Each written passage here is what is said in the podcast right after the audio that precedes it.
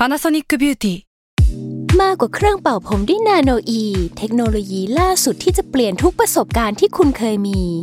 นาโนอีมอยส์เจอร์พลัสเพิ่มความชุ่มชื้นให้เส้นผมหลังใช้งานมากขึ้นถึง 18 เท่า พร้อมชะลอการเฟดของสีผมสำหรับคนชอบทำสีผม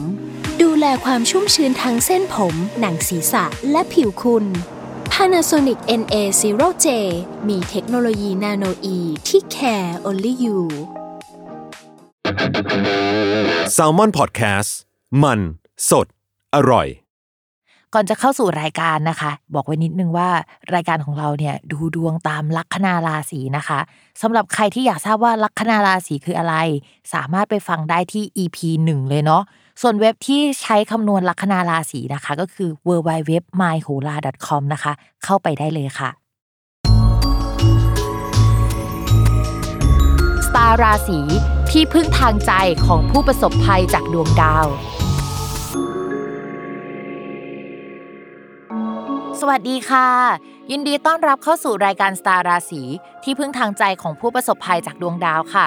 สำหรับวันนี้นะคะก็เป็น EP ที่ 58 แล้วเนาะก็จะเป็นสัปดาห์ที่ 29 พฤศจิกายนจนถึงวันที่ 5 ธันวาคมนะคะโอ้แล้วเราบอกเลยว่าสัปดาห์เนี้ยมันต้องยุ่งแล้ววุ่นวายมากๆ เพราะว่ามันมีดาวย้าย และไม่ได้ย้ายแค่ดวงเดียวนะคะ มันย้ายถึง 3 ดวง เวลาดาวย้ายหลายดวงเนี่ยเรื่องราวมันมักจะสอดคล้องกันมันจะเป็นโดมิโนเนาะหรือว่าเฮ้ยมันจะมีเรื่องที่มันเปลี่ยนแปลงไปอะถึง 3 เรื่องด้วยกันนะคะ เพราะว่า 3 ดวงไงก็ประมาณว่าเรื่องหลักๆ 3 เรื่อง หรือถ้าสมมติว่าเวลาเปลี่ยนมันจะต้องเป็นเรื่องใหญ่ก็อาจจะมีเรื่องใหญ่ ๆ เปลี่ยน แล้วก็ดีเทลอะมันจะต้องปรับไปหมดเลยนะคะ ก็จะเป็นลักษณะแบบนั้น ก่อนอื่นเนี่ยเราจะมาคุยกันแบบภาพรวมๆก่อนว่าเคยสัปดาห์นี้เนี่ยสมมติว่าดาวย้ายไปแล้วใช่ไหมอะไรที่มันน่าหวาดเสียวน่ากลัวบ้าง หรือว่า เรารู้สึกว่าเฮ้ยเนี่ยมันเป็นจุดที่เราจะต้องโฟกัสเราจะต้องดูที่เป็นภาพรวมๆที่ทุกคนอะจะต้องไปใส่ใจหรือว่าดูมันเนาะข้อแรกเลยนะคะ ที่เรามองเห็นเนี่ยแล้วก็แบบเราสะดุดใจเป็นอันดับแรกก็คือ ดาวศุกร์ดาวศุกร์เนี่ยเขาย้ายจากราศีธนูไปสู่ราศีมังกรนะคะ ซึ่งจริง ๆ แล้วในโหราศาสตร์ไทยเนี่ยดาวศุกร์ในราศีมังกรเนี่ยเขาได้ตำแหน่งด้วยนะ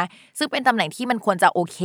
แต่บังเอิญว่าในราศีมังกรน่ะมันมีดาวเสาร์อยู่นะคะเวลาดาวสุกเจอเสาเนี่ยมันก็จะทำให้คนที่อาจจะเป็นไอเดียลด้านความรักเลิกลากันได้นะ ช่วงแบบนี้เนี่ยก็จะเป็นช่วงกุมภาพันธ์ในปีนี้เนาะเมื่อต้นปีนะคะ ถ้าย้อนกลับไปดูข่าวช่วงกุมภาพันธ์เนี่ยเราก็จะเห็นว่าหลายคนเลิกลากันเยอะมาก หรือว่าเรามองไปที่รอบตัวเราก็ได้นะคะ อะไรที่มันเกี่ยวกับเรื่องการเงินอะ มันจะติดขัดมากขึ้นกว่าเดิมนะคะ เราไม่กล้าใช้เงินสักเท่าไหร่หรือว่ามันจะมีปัญหาเรื่องนั้นสำหรับใครที่ลงทุนในบิตคอยนะคะ หรือว่าลงทุนในตลาดหลักทรัพย์ไม่ว่าจะเป็นไทย หรือว่าต่างประเทศดาวสุกเนี่ยมันเป็นดาวการเงินยูนิเวอร์แซลก็มันก็มีความผสมเรื่องการเงินบวกกับทองนิดนึงอะตัวเอง เพราะฉะนั้นเนี่ยช่วงนี้จะต้องดูราคาดีๆนะคะ รวมไปถึงแบบข่าวเกี่ยวกับเฟดด้วยเนาะเช่นการออกกฎอะไรใหม่ ๆ แต่ว่าไม่สามารถใช้ได้นะคะ จะต้องเอากลับมาร่างใหม่ในช่วงประมาณเดือนมกรากุมภาแล้วก็เฮ้ยมีการส่งไปอีกทีนึง ซึ่งข่าวนี้ก็จะทำให้เรื่องเกี่ยวกับการเงินเนี่ยมันไม่โอเคในภาพรวมอะเราจะต้องคิดก่อนว่าอะไรที่เรียกว่ามันโอเค กับนายทุนหรือว่าคนที่แบบชอบใช้จ่ายเงิน หรือว่าคนที่มันออกกฎแล้วเราก็ดูว่าสิ่งที่เรียกว่าไม่โอเคนี่แหละ คือช่วงเวลานั้นมันจะเกิดนะคะสำหรับพิมพ์เรื่องนี้ก็คือเรื่องที่แบบค่อนข้างสำคัญ แล้วก็เหมือนลูกค้าของพิมพ์หลายคนเนี่ยมักจะดูเรื่องเกี่ยวกับการเงิน ไม่ก็เรื่องความรัก เพราะฉะนั้นเนี่ยสุกเจอเสาเนี่ยจะเป็นอีเวนต์พิเศษที่จะต้องระมัดระวังเรื่องความสัมพันธ์มากกว่าปกตินะคะ ดาวสุกเจอเสาอะมันไม่ได้เจอแค่แป๊บเดียวอย่างที่มันควรจะเจอ แต่มันยังเจอแบบนี้ไปจนถึงเดือนมีนาคม เพราะว่าดาวสุกอะมันจะเดินดีในช่วงแรกแล้วก็วิปริตในภายหลังนะคะ จะมีถอยหลังกลับมาตั้งหลักบ้างแป๊บหนึ่งนะ แล้วก็กลับไปเผชิญกับความจริงนะคะ ถ้าให้นึกแบบเป็นสถานการณ์ก็ประมาณว่ามันความสัมพันธ์ไม่ดีแล้ว แล้วก็เลิกกันไปแล้วก็กลับมาคืนดีหรือกลับมาลองคุยกันอีกทีนึง แล้วก็อาจจะรู้ว่าไปกันไม่ได้หรืออะไรก็ตามนะคะ หรืออีกอย่างหนึ่งที่จะเจอได้ก็คือ เวลาดาวศุกร์เจอเสาร์เนี่ยมันก็มีคนที่ in love ได้เหมือนกันนะ คือแปลกมากเนาะแต่ว่ามันจะเป็นการ in love แบบว่าเหมือนมีโอกาสที่จะได้คบกันแหละ แต่ก่อนที่จะคบกันอะคือเจอกันผิดจังหวะมาก เช่น คนที่เข้ามาเป็นคนที่มีแฟนอยู่แล้ว ความสัมพันธ์ตอนเริ่มต้นอะเหมือนเขากำลังเปลี่ยนผ่านความสัมพันธ์เก่าไปสู่การโสดแล้วเราก็เข้าไปตอนนั้นพอดีอะ แล้วจังหวะมันจะนรกนิดนึงอะทุกคน เพราะฉะนั้นช่วงนี้นะคะ ถ้าใครจะมีความรักอะไรก็สืบประวัติเขาดีๆ หรือว่ารอจังหวะนิดนึงให้เขาแบบเคลียร์อะไรเก่าๆออกไปก่อนไม่งั้นเดี๋ยวเราจะโดนคอรหาได้เนาะอันนี้คือจุดสำคัญข้อแรกนะคะจุดสำคัญข้อที่ 2 ค่ะ คือดาวพุธนะคะสำหรับสัปดาห์นี้เนี่ยก็จะมีดาวพุธย้ายเหมือนกัน ก็จะย้ายในวันที่ 4 ธันวาคมนะคะ ไปอยู่ที่ราศีธนู เมื่อดาวพุธย้ายไปตำแหน่งราศีธนูเนี่ยเขาจะเรียกว่าประ ประเนี่ยมันจะเป็นตำแหน่งที่เรียกว่าเหมือนมันกระพริบอะทุกคน มันจะไม่ส่องแสงสว่างแบบสม่ำเสมออย่างเงี้ย ถ้าเราได้งานมามันก็จะเป็นงานฟรีแลนซ์ที่ไม่สม่ำเสมอสักเท่าไหร่อะไรประมาณนี้ฟรีแลนซ์อะดีเลยนะคะ งานที่ต้องออกจากบ้านทำเป็นแบบว่ากะกะอย่างเงี้ยค่อนข้างดี แต่ถ้าเราอยากได้งานที่มั่นคงอะมันก็ไม่ค่อยน่ารักสักเท่าไหร่เพราะว่ามันตำแหน่งเป็นประหรือว่าเราอะอาจจะต้องไปช่วยงานในแผนกของคนอื่น ไปทำงานให้กับคนอื่นนะคะคำว่าประเนี่ยมันมีความหมายว่าของคนอื่นในวงเล็บด้วยอะทีนี้เนี่ย เราก็มีดาวศุกร์เจอดาวเสาร์ที่บอกว่า เราสามารถเจอความรักแบบผิดที่ผิดเวลาได้ใช่ไหมแล้วก็มีดาวพุธที่เป็นประที่แปลว่าของคนอื่นได้เช่นกัน ทีนี้ทำให้พิมมองว่ามันจะมีหลายราศีที่ต้องระมัดระวังเรื่องความสัมพันธ์เป็นพิเศษ โดยเฉพาะราศีที่มีดาวประจำตัว หรือดาวคนรักอะเป็นดาวพุธก็จะเป็นพวกราศีมิถุนราศีธนูนะคะ ราศีกันราศีมีน พวกนี้ก็จะต้องระวังต้องไปรับงานจากคนอื่นมา ต้องไปแย่งงานจากคนอื่น แต่งบประมาณก็ไม่ขนาดนั้นหรือว่าเฮ้ยมีแฟนของคนอื่นมาชอบเรา หรือว่าเราคุยคุยไปสักพักเราเพิ่งรู้ว่าเขาเป็นแฟนของคนอื่นอะไรประมาณนี้นะคะ หรือแม้กระทั่งเรามีแฟนแล้ว แล้วก็มีคนมาชอบเราได้อะไรประมาณนั้นก็ได้เช่นเดียวกัน เพราะฉะนั้นเนี่ยดาวศุกร์เจอเสาร์นะคะ ดาวพุธเป็นปลาอย่างเงี้ยก็ระมัดระวังนะคะ ทีนี้มันจะมีที่น่าสนใจอันที่ 3 อันที่ 3 ก็คือน่ากลัวเหมือนกันก็คือ ดาวอังคารและดาวอาทิตย์อะมาอยู่ในช่องเดียวกัน ซึ่งจริง ๆ พิมพ์พูดเลยว่าอังคารกับอาทิตย์อะเขาเป็นดาวเหมือนอุบัติเหตุอะทุกคนเลข1นึ่งสามอะทุกคนก็นึกภาพออกใช่ไหมว่าเลข1นึ่งสามมันไม่ดี แต่ว่าช่วงที่ผ่านมามันก็มีจังหวะที่เขามาอยู่ในช่องเดียวกันอะมาตั้งแต่ช่วงประมาณกันยายนแล้วนะ แล้วเขาก็เหมือนสลับกันแล้วมาอยู่ในช่องเดียวกัน แล้วก็ห่างกันแล้วมาอยู่ในช่องเดียวกันเนี่ย ตั้งแต่ช่วงกันยามาจนถึงเดือนนี้ธันวาก็ยังมีจังหวะแบบนั้นเหมือนกันนะคะ เพราะฉะนั้นเนี่ยช่วงนี้ก็จะเป็นช่วงที่ดวงเมืองไม่ดี เพราะว่าดาวอาทิตย์อะก็มันสัมพันธ์กับดวงเมืองเนาะดาวอังคารก็ไม่ดีนะคะ ก็สัมพันธ์กับดวงเมืองเหมือนกัน ทีนี้ก็ต้องระมัดระวังเรื่องการผ่าตัดอุบัติเหตุหรืออะไรหลายอย่างด้วย เดี๋ยวเราจะไปลงดีเทลว่าหลายราศีที่ว่าเนี่ยมันเป็นราศีอะไรนะคะ อันนี้คือภาพรวมๆที่เฮ้ยมันเกิดอะไรขึ้นบ้างในช่วงนี้เนาะ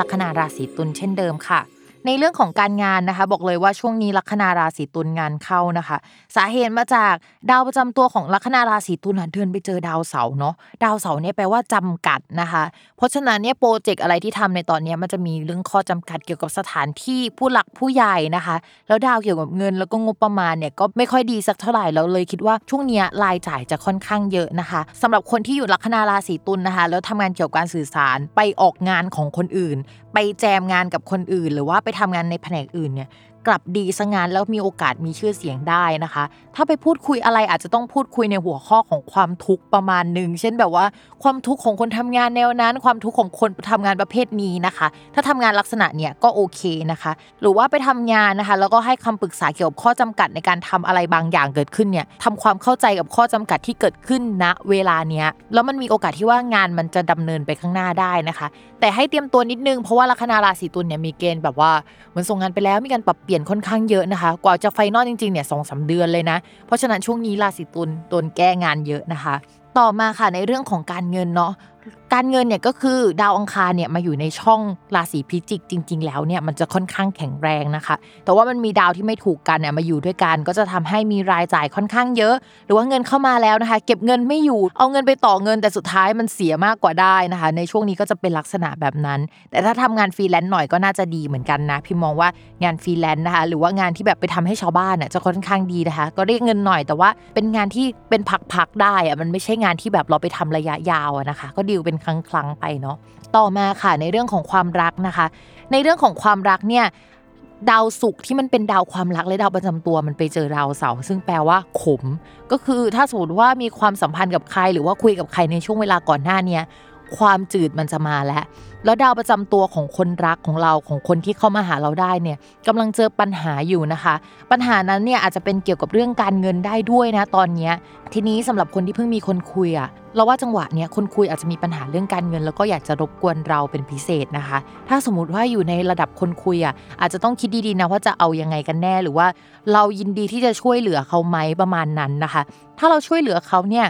ถามว่าจะได้ครบไหมอะก็มีโอกาสเป็นไปได้ แต่ต้องปีหน้าเลยไม่ใช่ใกล้ ๆ นี้นะคะ หรือว่าอาจจะไม่ใช่คนนี้แต่เป็นคนใหม่เข้ามาในช่วงปีหน้านะคะ ก็ต้องคิดดีๆเนาะ ต่อมาค่ะสำหรับคนที่มีแฟนแล้วนะคะ ช่วงนี้ต้องระมัดระวังความสัมพันธ์เป็นพิเศษ เราอาจจะมีความคิดที่จะเปลี่ยนแปลงเกี่ยวกับที่อยู่อาศัย หรือปรับเปลี่ยนเกี่ยวกับที่อยู่อาศัยนะคะ คนรักของเราเนี่ยก็มีเกณฑ์นะคะ ที่จะต้องเสียเงินหรือว่าปรับเปลี่ยนเกี่ยวกับงานได้เนาะถ้าสมมุติว่าอาศัยอยู่ด้วยกันเนี่ยคนรักอาจจะมีการโยกย้ายที่อยู่อาศัยหรืองานเกิดขึ้นได้ ทีนี้เนี่ยก็จะทำให้มีความห่างไกลกันมากขึ้นกว่าเดิม หรือทั้งสองคนเนี่ยอยู่ในจังหวะเปลี่ยนแปลงด้านการงาน แล้วก็ชีวิตที่อยู่อาศัยภาพรวมหลาย ๆ อย่างนะคะเฮ้ยมันไม่ได้ใส่ใจกันขนาดนั้นในเวลานี้เพราะต่างคนต่างยุ่งของตัวเองนะคะ แต่ว่าดาวมันค่อนข้างก้าวร้าวมากเลยนะทุกคน เพราะฉะนั้นช่วงนี้เนี่ยจะคุยอะไรกับคนรักนะคะ ก็ปณีประนอมหน่อยนะคะ ต้องระมัดระวังเป็นพิเศษค่ะ สำหรับวันนี้นะคะก็จบกันไปแล้วสำหรับคำทำนาย อย่าลืมติดตามรายการสตาร์ราศีที่พึ่งทางใจของผู้ประสบภัยจากดวงดาว กับแม่หมอพิมฟ้าในทุกวันอาทิตย์ ทุกช่องทางของ s ซ l m o n Podcast นะคะสำหรับวันนี้พิมพ์ต้องลาไปก่อนนะทุกคน สวัสดีค่ะ